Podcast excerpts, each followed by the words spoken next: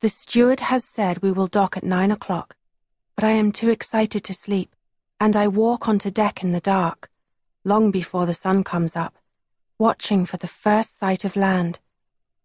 I pull a packet of cigarettes from my coat pocket, light one, and inhale, smoke curling up into the warm night sky. My heart beats out a rhythm born of long anticipation. After six years, I am finally coming home. The lamp casts a small pool of light onto a black metal bench. Someone has left a book behind, and I pick it up. The Settler's Guide to Upcountry Swahili Exercises for the Soldier, Settler, Miner, Merchant, and Their Wives. I open it and cast my eye over the introduction. This book aims at teaching, in a simple way, just that degree of Swahili that is understood and talked by the average intelligent upcountry native. A curious use of adjectives, not something you would find in England. It is a long time since I have used my Swahili, and I wonder how much will come back to me. The book starts with greetings, and I turn the phrases over silently on my tongue, enjoying the familiar rhythm of the words. Jambo Bwana, Jambo Memsab, Habari Gani Hapa.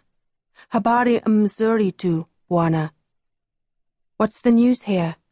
Only good news, master. I slip the book into my pocket, unconsciously reciting the phrases as I stare out into the dark, waiting for our arrival. An hour later, the sun rises huge and heavy from the horizon. Through a screen of mist, I make out the shadow of Mombasa Island. A couple wander onto deck, clutching cups of coffee and bread rolls, whispering excitedly. My eyes are fixed on what lies ahead. Green coconut palms and a scattering of white buildings emerge out of water so blue that I realize I have forgotten the meaning of color. The sky is clear and limitless. In England, a country in the grip of rationing, where the sun struggles to illuminate even the clearest winter day, no one has understood my descriptions of the sky in Kenya. My skin burns in the early morning sun, my neck damp beneath the weight of my hair. The white sails of the Arab dhows soar like the wings of huge prehistoric birds, their decks crammed so full of Africans, grinning and shouting, clinging to every mast, that sinking seems an inevitability. They shout up their greetings in Swahili. Karibu! Welcome. And I grin down at them, waving. We dock, and I step giddily down the gangplank into a city that smells of fish, of salt, of acrid wood smoke and sewage. The smell of a city whose people live life outdoors under a hot sun.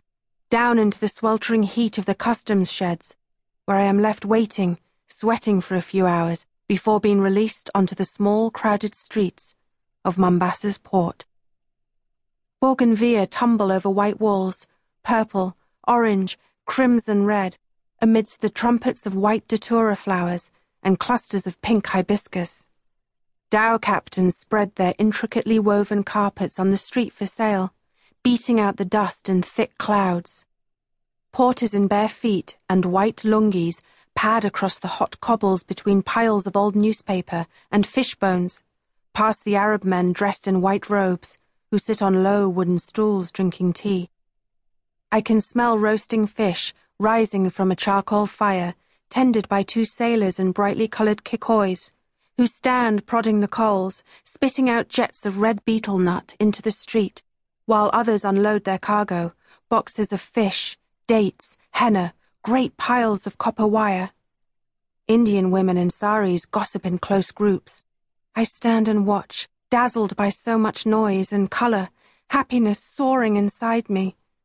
I have escaped England. I am back in Africa.